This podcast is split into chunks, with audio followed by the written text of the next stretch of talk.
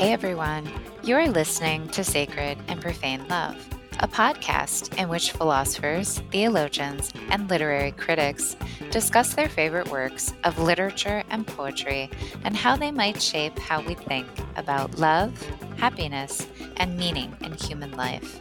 I am your host, Jennifer Frey. I am an assistant professor of philosophy at the University of South Carolina, and I am one of the principal investigators of the Virtue, Happiness, and Meaning of Life Project, which, along with this podcast, is generously underwritten by the John Templeton Foundation.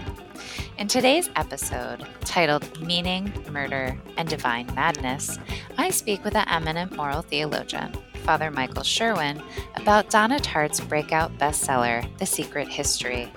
We discuss how the novel is best situated within both the Southern Gothic and the Southern Catholic Gothic literary genres, and how Donna Tartt, like Flannery O'Connor, understands the task of the novelist as helping us come to see ourselves and our world as it truly is.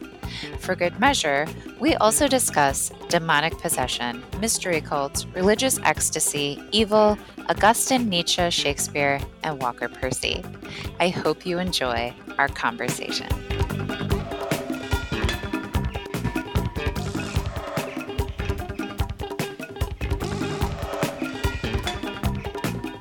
This afternoon, we are recording from Fribourg, Switzerland, where I am here with Father Michael Sherwin. Father Michael Sherwin holds the chair of Fundamental Moral Theology here at the University of Fribourg. He is also the director of the Saint Thomas Aquinas Institute for Theology and Culture, as well as the archives of Cervais Pinkers. He writes about divine charity, among other topics. Welcome back to the podcast, Father Michael. It's great to have you here in Fribourg, and yes. Great to be on the podcast once again. Yes, well, it's amazing to be here. So you chose for this episode Donna Tartt's The Secret History. But I have to thank you for that because it was a total joy and pleasure to reread this novel. But I just wanted to start out by asking you, to really to invite you to tell our listeners about Donna Tartt. Well, Donna Tartt was a surprising discovery for me. I had been a longtime fan of what many would describe as the Southern, Southern Catholic Gothic novel tradition, a short story and novel tradition. So writings of people like Flannery O'Connor and Walker Percy, but also uh, John Kennedy Toole and even André Dubusse. So I had read extensively in their work, and someone suggested that I might like Donna Tartt. And a couple things jumped out immediately. In A Secret History, she has the character B from my region of the world, in Northern California, and has descriptions that are really from my generation. And I discovered later that I'm only about six months older than Donna Tartt. But just give you an example of some of the things that she portrays.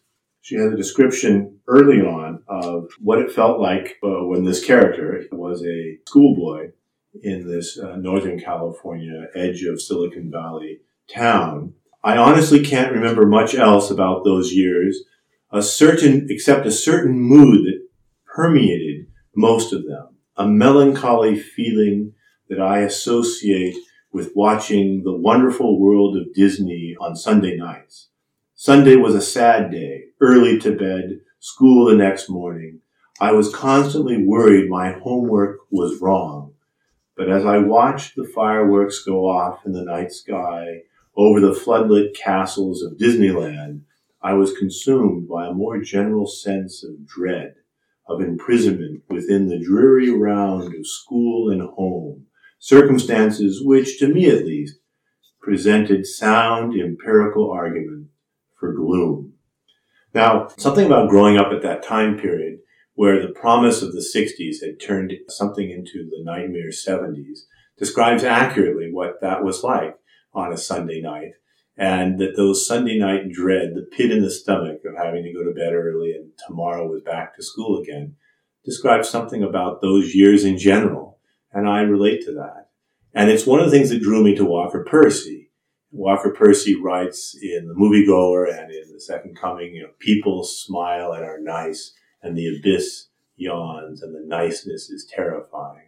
And one of the things that Percy does in his writings, especially in Lancelot, And I have a, a quote from Lancelot, which I think influences Donna Tartt's breakthrough first novel, Secret History. He he says about that atmosphere, for example, part of the atmosphere, uh, the mystery is, what is one to do with oneself?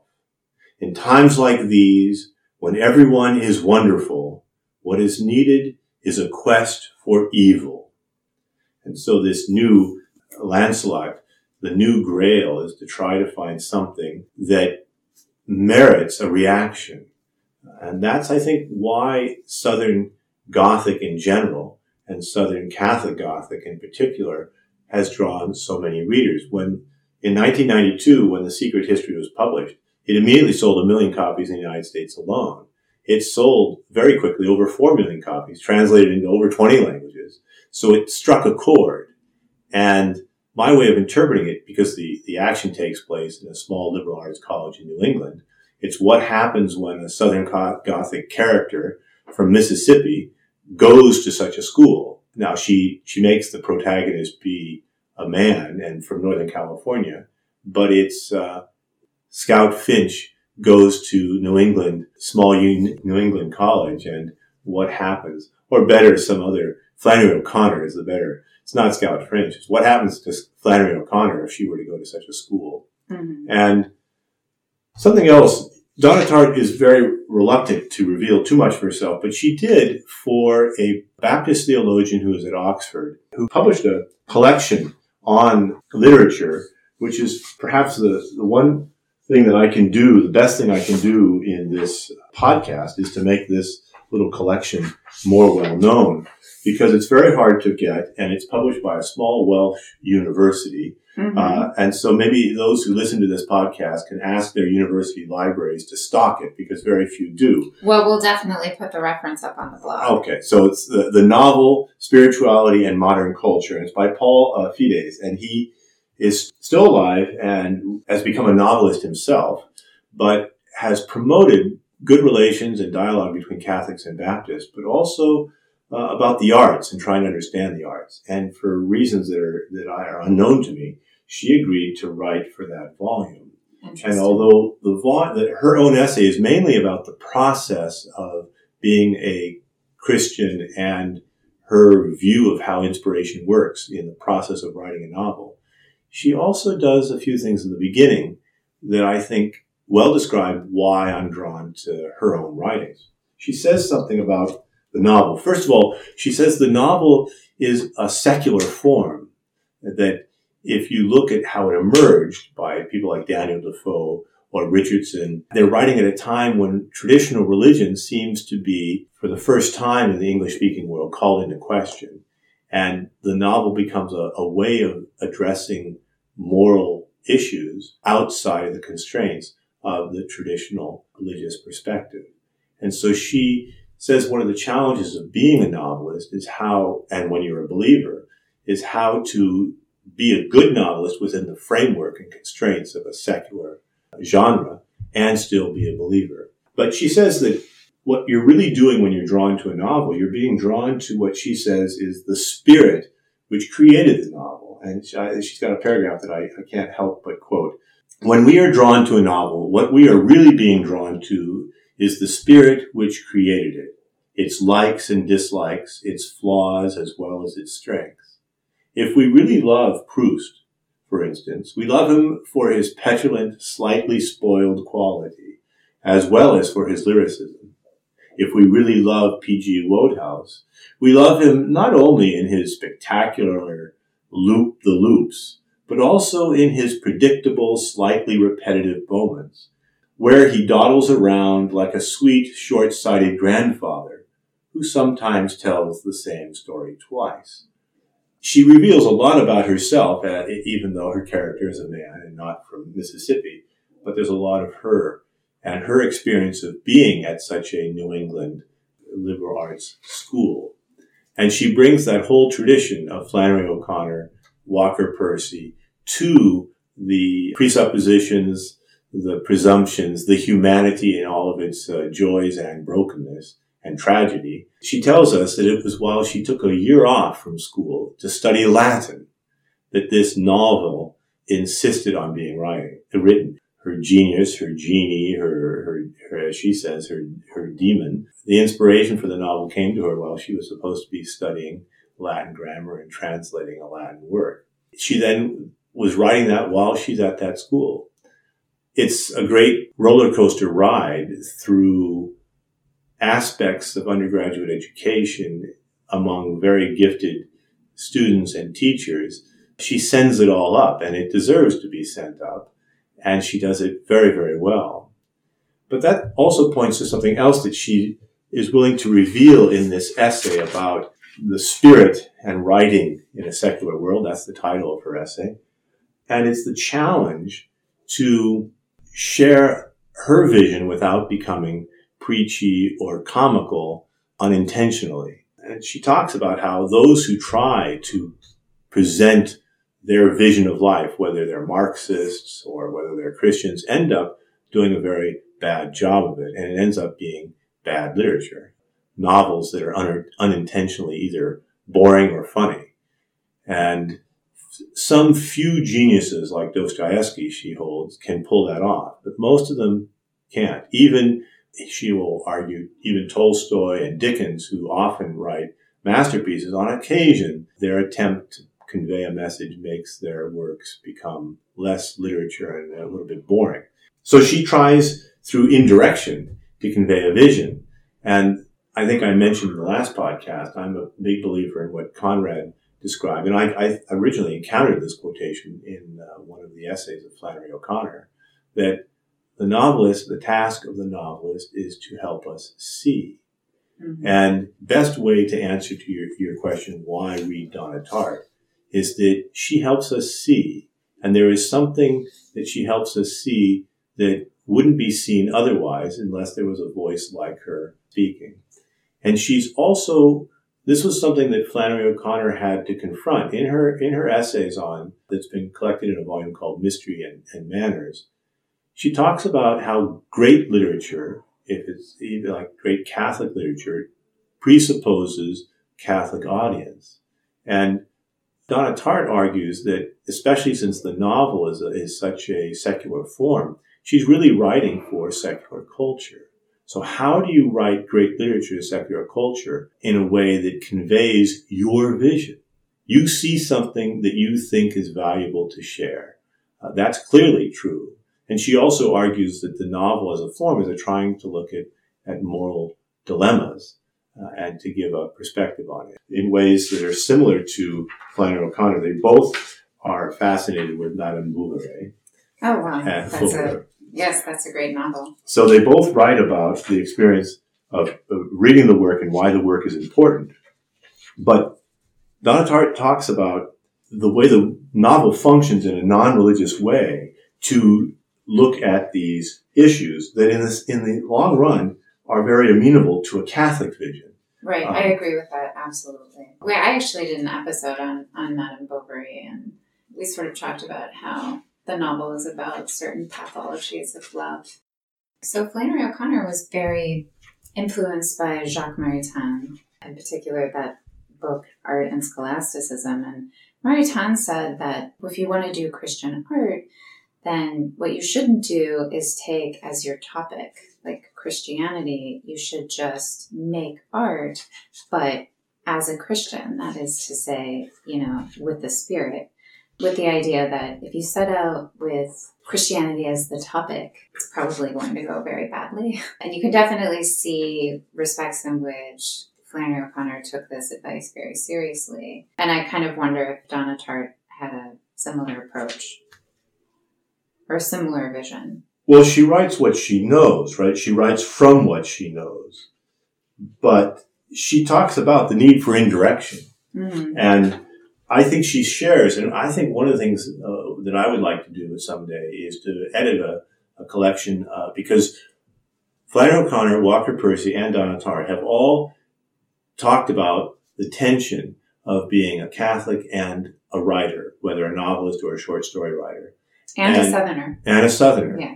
And that is a theme that merits being published in one volume. Mm-hmm. To, I agree. And there's a continuity between their reflections. Mm-hmm. And, but it gets back to I mean, what you were mentioning from Flannery O'Connor and is echoed in a different way in Walker Percy, although I think Percy, towards the end, as he was dying of cancer, falls prey to the very thing that Donna Tartt says, that if you, if the message becomes, overpowers the, the story, mm-hmm. uh, you run the risk of not being good literature. And I, I Are you thinking of the Thanatos Syndrome? Yeah, I think Thanatos Syndrome, yeah. The better portrayal of Thanatos Syndrome is his essay, Why Are You a Catholic? Right. That ex- that explains really what he wants to say in Thanatos Syndrome, mm-hmm. syndrome much more clearly, much more accurately.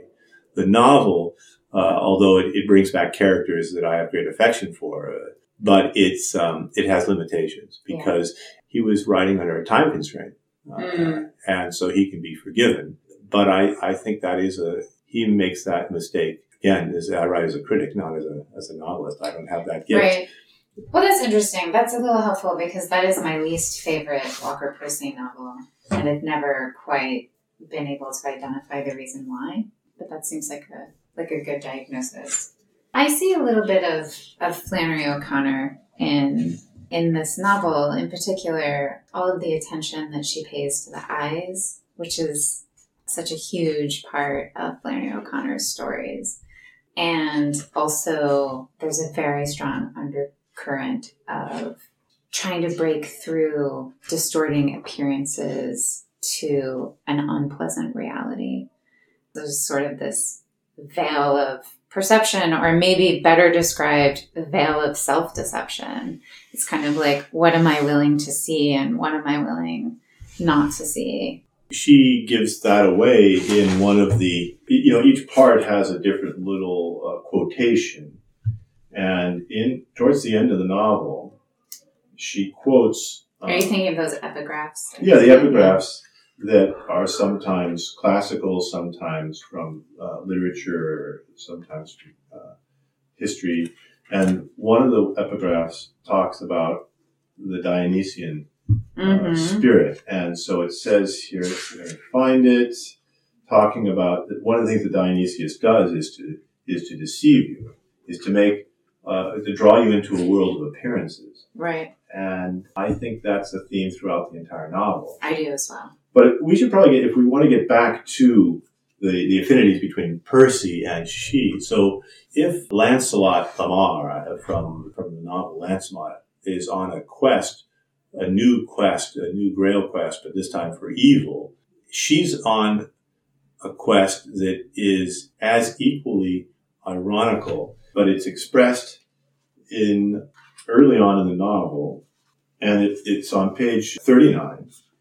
Once the cups were set out, and Henry had poured the tea, somber as a mandarin, we began to talk about the madnesses induced by the gods, poetic, prophetic, and finally Dionysian.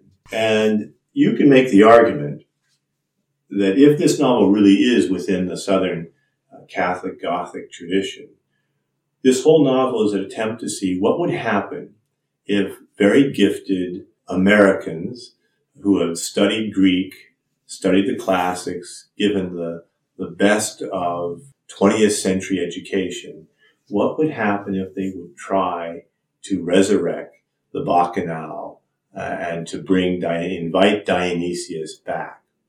And you could maybe say that that is what unconsciously or in, in many different ways American culture, especially viewed from the Mississippi, what East Coast elite culture has been trying to do for a very long time.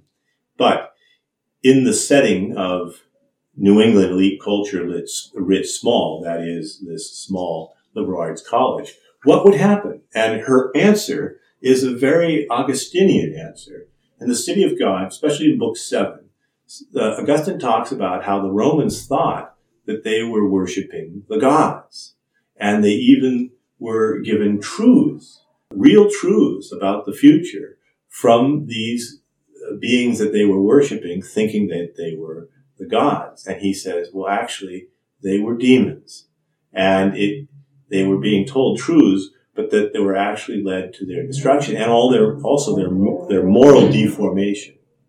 And he points to the ways in which the uh, Roman public worship was linked to theater, and the gods wanted these uh, very deranged uh, reproductions of uh, immoral behavior that was already an embarrassment to uh, the senatorial class of Romans. So she gives a very Augustinian answer to what would happen if you resurrect the Bacchanal. You bring on the demons, and the demons' response to everything is to deceive us, even in the telling of, of truths, and to lead to murder. Now, if Walker Percy's behind the scenes, there's someone else a little bit more venerable in the Western tradition, and that is the author of the Scottish play. That is, Shakespeare is behind the scenes here too. Mm-hmm. And Shakespeare is also in the Scottish play, um, very much drawing upon the City of God. And I want to use um, the very beginning. He sets out at the beginning of, so Act one, Scene two of Macbeth. He says, you know, Macbeth's companion says to him, "And oftentimes, to win us to our harm, the instruments of darkness tell us truths, win us with horrible trifles, to betrays in the deepest consequence." So we're forewarned at the outset of Macbeth that the witches are going to tell truths, but it's going to lead to murder, and it's going to lead to the ultimate destruction of Macbeth and, and Lady Macbeth. There is something similar going on in A Secret History, that these very gifted, very talented, and representative figures, American elite culture, are led to a kind of either literal destruction and death or a kind of psychological disintegration. But it is a Southern Catholic Gothic, and Flannery O'Connor in one of her essays talks about that there is a desire in the midst of the confrontation with the grotesque. I should say that I've been using a term that I haven't defined. So Southern Catholic Gothic, you will have a hard time finding that on the internet, but Southern Gothic is all over. And one of the representatives is Flannery O'Connor, but she is uniquely different. And in some schools of, of literature, it, she'll be portrayed as being belonging to Southern Gothic, but as a subsection of it, as Southern Catholic Gothic. But Southern Gothic is drawn to, I looked at different attempts to define it. I think drawing upon many of them, this is what I came up with. Southern Gothic is a subgenre of Gothic fiction in American literature that takes place in the American South. Common themes in Southern Gothic literature include deeply flawed, disturbing, or eccentric characters placed in decayed or derelict settings, grotesque situations, and other sinister events relating to or stemming from poverty, alienation, crime, or violence, or as Walker Percy uh, summed up, it comes from having lost the Civil War. Mm-hmm. Now, the term was originally uh, invented as a uh, pejorative and dismissive term, and applied uh, to people like William Faulkner in the thirties, and then later on Carson McClures, and to Flannery O'Connor herself. And the, the critic who invented the term in thirty-five talked about a Southern Gothic school, stating that their work was filled with aimless violence and fantastic nightmares. So it's it now since become kind of, the term Southern Gothic has become uh, domesticated and has been used even to describe the work, uh, to her horror, of people like Eudora Welty or uh, Alice Walker. But I think in its early roots, the Southern Catholic version uh, of the Gothic is still much more pronounced. And the, the common thread is that we've become domesticated. We've become like wingless birds. And there is a way in which we've lost our ability, our sensitivity to see or to experience the workings of God and the workings of grace. And so you have to put people in situations where they encounter real evil or they encounter the really grotesque. So, and it forces them to take a good look at some of the shibboleths or some of the things they take for granted in their culture. When Uh, the young girl, who's probably the most autobiographical character in Flannery O'Connor, encounters the disturbing events of genetic malformation in, in the freak show, she's confronted to, to, take, to encounter what it really means in her catechism class uh, to be described as a temple of the Holy Ghost.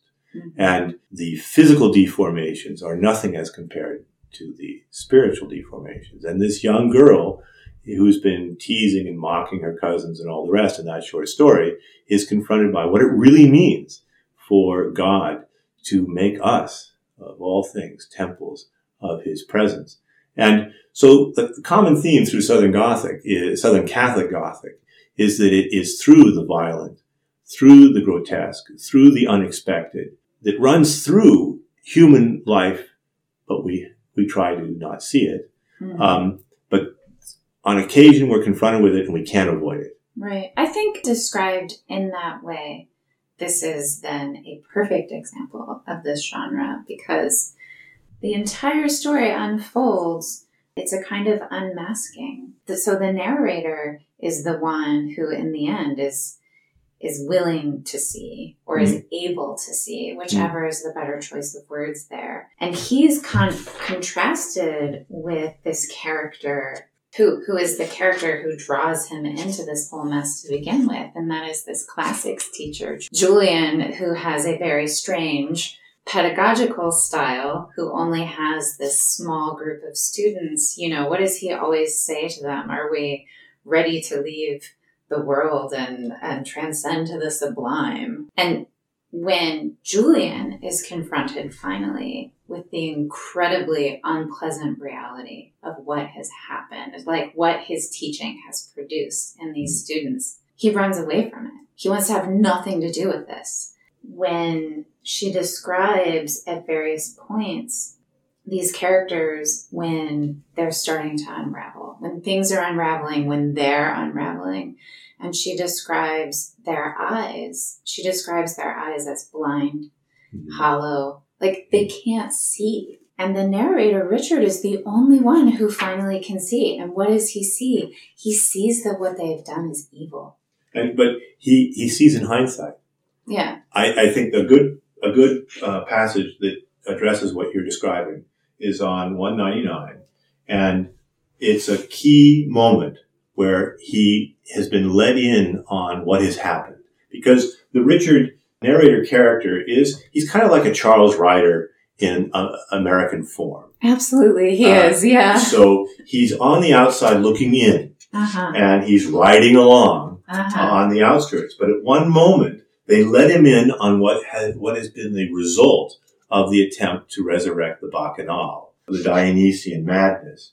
And they also begin to see where this is going to lead, because as often happens, as happens in Macbeth, one murder, one good murder leads to another. Right. And so he says here, it's funny, but thinking back on it now, I realize that this particular point in time, as I stood there blinking, in the deserted hall, was the one point at which I might have chosen to do something very different from what I actually did. But of course, I didn't see this critical moment then for what it was. I suppose we never do. Instead, I only yawned and shook myself from the momentary daze that had come upon me and went on my way down the stairs.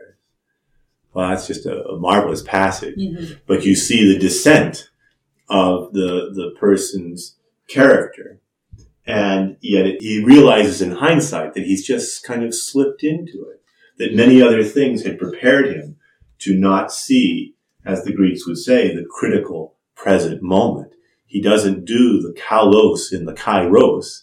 And that's, in some ways, a very common blindness. It would be fun to do a podcast with uh, with Miss Tartt herself, because I can't imagine what it was like for her at that period, as coming from Mississippi to wind up in that, in that New England situation, and to have a vision that others don't see, right. and to have that vision and feel the isolation that comes from seeing what others don't.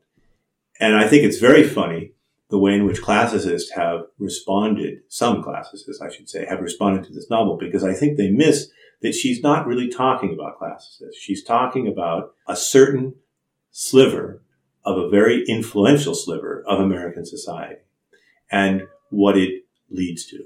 Mm-hmm. And the professor who has this influence on them well, you, you can let the reader try to discern what does he really represent.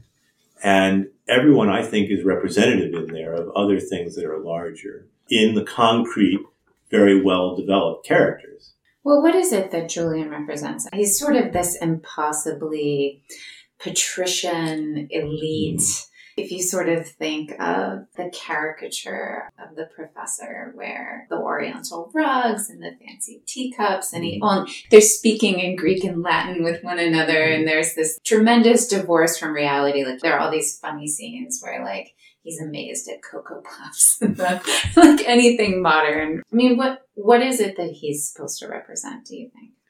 Again, she's sending up her experience of being in that school. Uh, there are no classical professors like that. No.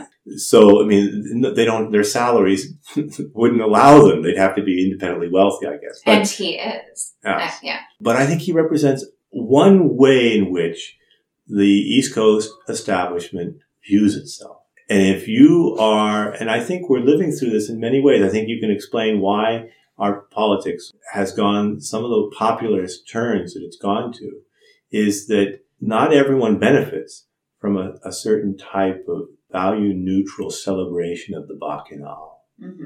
And he that's what he is, right? He encourages things that he himself doesn't do. Mm-hmm. And he's able, because of the support structure that he himself has, not to suffer any of the consequences. Although, of course, he does, but not in the way that the world judges things. Yeah, he's such an interesting character to me. I guess just to pick up on the on the Walker Percy theme, what's really clear from the beginning, and especially with the introduction of the main character Richard, is that um, you know Richard is sort of growing up in a landscape and has a life that is evacuated of all meaning. Like mm-hmm. there's no like he discusses his hometown as as dispensable as a plastic cup. There's no tradition he's born into. There's nothing in his life that he can grab onto that has meaning and is going to give his life value. And of course, as he's being introduced in this way, he says, or he tells us, that his tragic flaw is a morbid longing for the picturesque. And this is how he ends up in this, you know, impossibly quaint Vermont town at this liberal arts college. Is he has this brochure that came in the mail, and it's so pretty, and he fills it out on a whim. And again, it's kind of like, it's this very shallow attraction to appearances.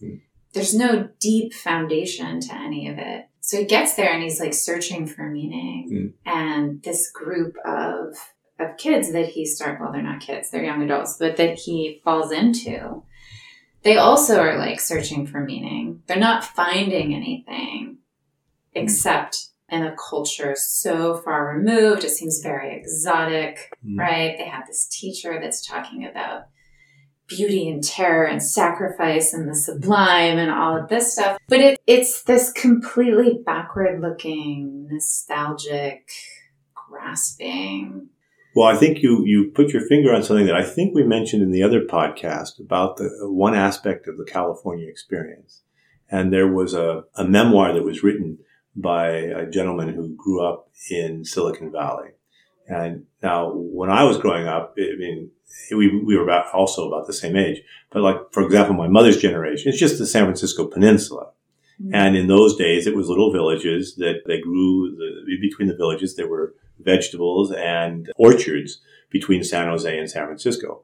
It's only with Sputnik, with the, the star that led all of these post-World War Two engineers from the Midwest to move into the area between San Francisco and San Jose and the areas around Los Angeles to, uh, with lots of federal funding, get engineering jobs. They are living in very, very new homes. They're cut off from their roots in the Midwest, what roots there were, but there were immigrant roots there with religious culture. And these this new engineering culture that was salvation through techne raised a group of young people who do feel rootless. Mm-hmm. And he's looking for, as you say, the picturesque.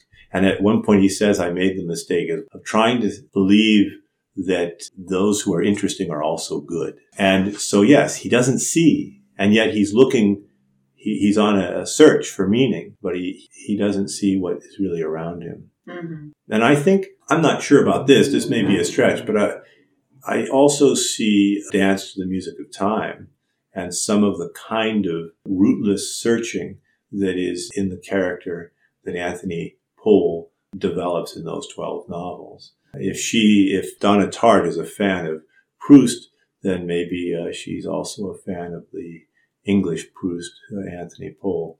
But it's like Anthony Powell's characters, there's an emptiness, and they are outsiders trying to understand. But I think as Donna Tartt, she arrives with a vision, and she wants us to see that there is a difference between good and evil, and an encounter with evil can push you towards a desire to be close to the good. Mm-hmm. And so the novel ends on Ash Wednesday. Right, yeah. Uh, recovering a sense of a journey. And that's another theme in Southern Catholic Gothic. The awareness that we are pilgrims. Mm-hmm. The awareness that we are viatores. And that this world is not the only world. And that, as Flannery O'Connor will say, that Southern literature is not about Christ, or that the South is not necessarily Christian, but it is Christ-haunted. Mm-hmm.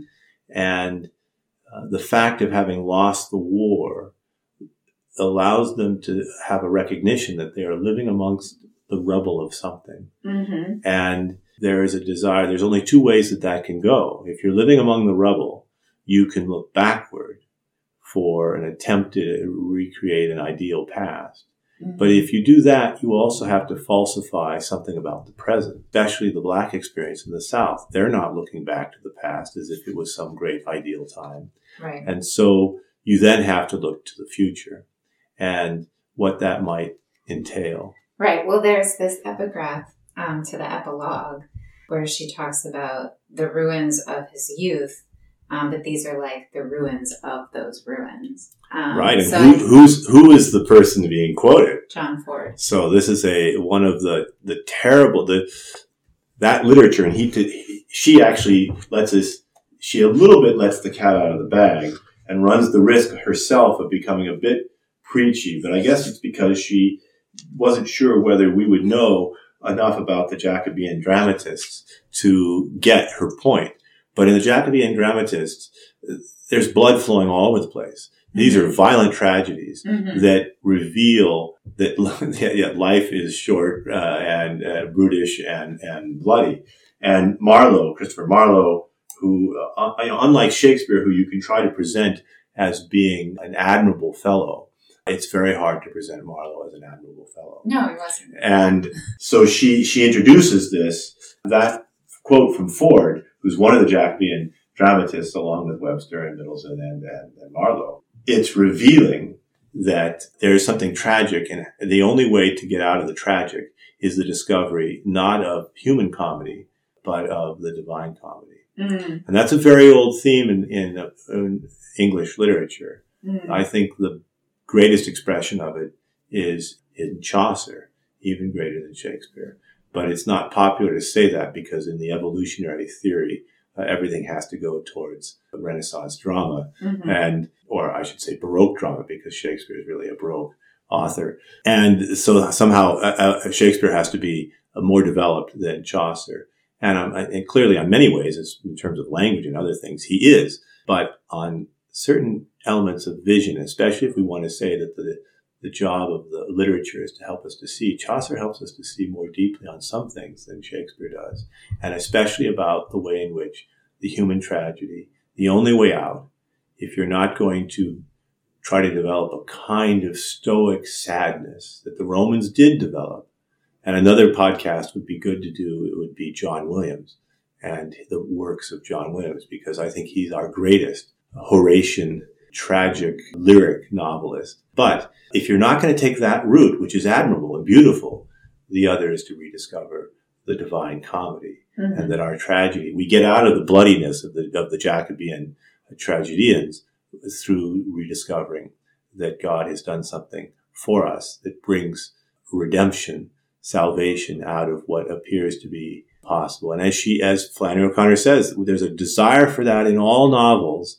There's a, somehow an expression. Those who read novels, they want there to be somehow salvation, redemption from the situation that's been very accurately painted by the Gothic scene. And that's why it's appropriate for the novel to end uh, with Ash Wednesday and a desire to be in contact with that act that turns the human tragedy into a divine comedy, which is the, the cross, the life, death, and resurrection of Christ that is made present every day in the most simple way in the Eucharist, bread and wine. Well, that's so interesting because it opens up the space for talking about a contrast between two different sort of death and rebirth scenes in the novel. So there's the death and rebirth of Henry. Mm-hmm.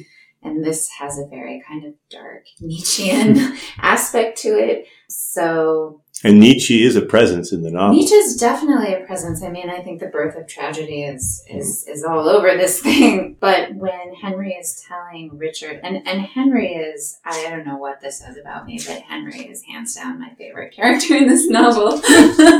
Sorry. Well, he, he is the obsession. No. He is the obsession of the narrator. Yeah, well, he, yeah, I mean, rightfully so. He sort of commands your attention. They do this bacchanalia, I mean, whatever it is that they do, it's never made totally explicit. It's pretty weird. But he ends up killing this Vermont farmer. And when he describes it to Richard, it really is a kind of rebirth. He's a new person now. But he's sort of like the Nietzschean Ubermensch now. He says, you know, that murdering this innocent farmer, it enabled me to do what I've always wanted most, to live without thinking. This is doubly Nietzschean because, of course, it's like losing yourself and letting the kind of just will to power take over. And, you know, Henry also talks about stepping outside of time and into eternity. He sort of sees himself as this kind of, I don't know, very powerful, almost immortal, godlike figure now, which, of course, doesn't end well for him.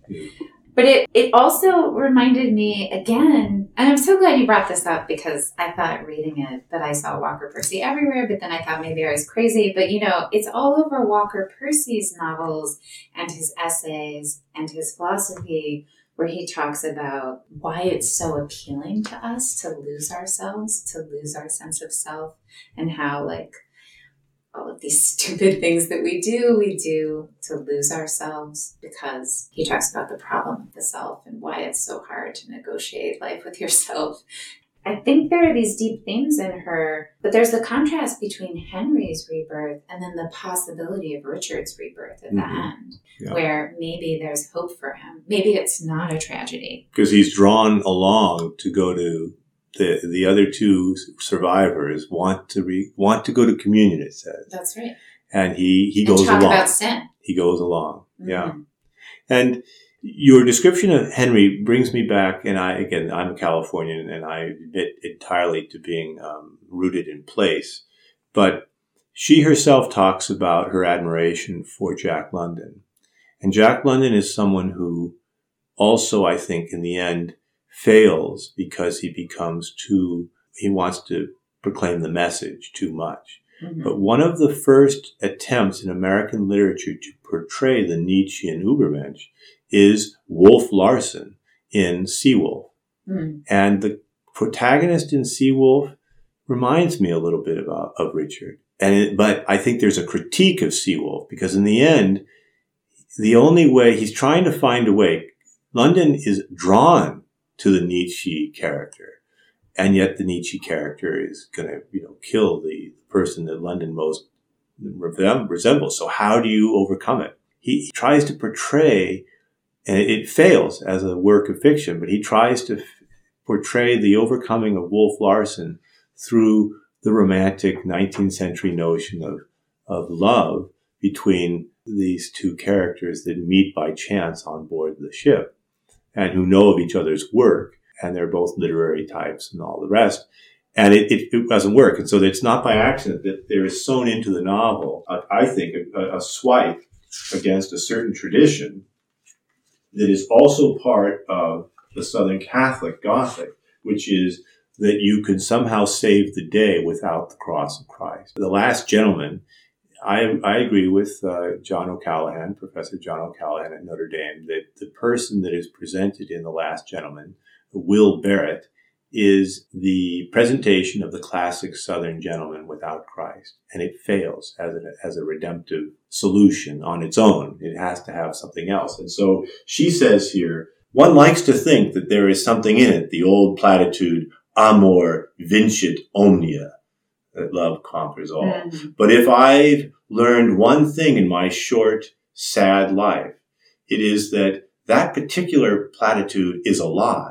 Love doesn't conquer everything, and whoever thinks it does is a fool. So that's a rejection of, of London's attempt to say how you can overcome Wolf Larsen. In the end, nature overcame Wolf Larsen in Seawolf, and London knew that, and he's left attempting to salvage it with romantic love, and it doesn't work. And of course, London himself, it didn't save him either. Mm-hmm. So I think romantic love rarely saves anyone. On its own, right? On its own. It's a sign. It's not a, it's not a savior. It's a sign of the savior, but it's not a savior. Right. And she's, so there's a lot in this novel. And I think it is well worth the read, especially because, like Percy and Flannery O'Connor, it is a roller coaster ride, a fun read, sending up aspects of American education, but it also is terrifying. Yes, it's simultaneously hilarious and terrifying. Yes. But it, it is. It is a it is a page turner. So we've been talking so much about all of these Southern Catholic writers, and I'm convinced that she's in this tradition, but it does leave you with this very perplexing question. Why is the narrator from Northern California? Because someone from Mississippi, a Mississippi Catholic, would have been just as exotic. No, I don't think so. Why not? He needed to be someone like, like Charles Ryder. He needed to be a blank page. Oh, too much history and tradition. In There's the too much. It, the, you, you can't, it would not have been a believable Mississippian who had the uh, test scores to get into that school. They would be too rich in history. Mm. They would be too rich like she herself was when she was at that school.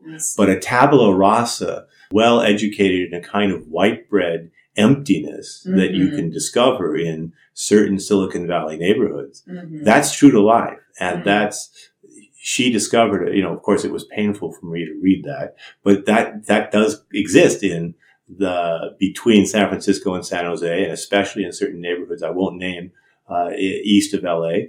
And that's a product of the American experience that she brings in. But he was the foil that was needed because he's empty enough to play the role he needed to play. So we're getting close to running out of time. Is there any kind of final thought you have about this novel? Well, I think it's a, also, I want to make a, a publicity note for her second novel, which she returns to something that she also knows, the uh, small town Mississippi. And the character is Scout Finch gone to seed. And is the, which novel is this? This is The Little Friend. And it also has a murder. But it's a murder that's never solved. Mm-hmm. And it also sold very well. It's not everyone's favorite, but I think it is also a very, very interesting attempt to look at very similar themes.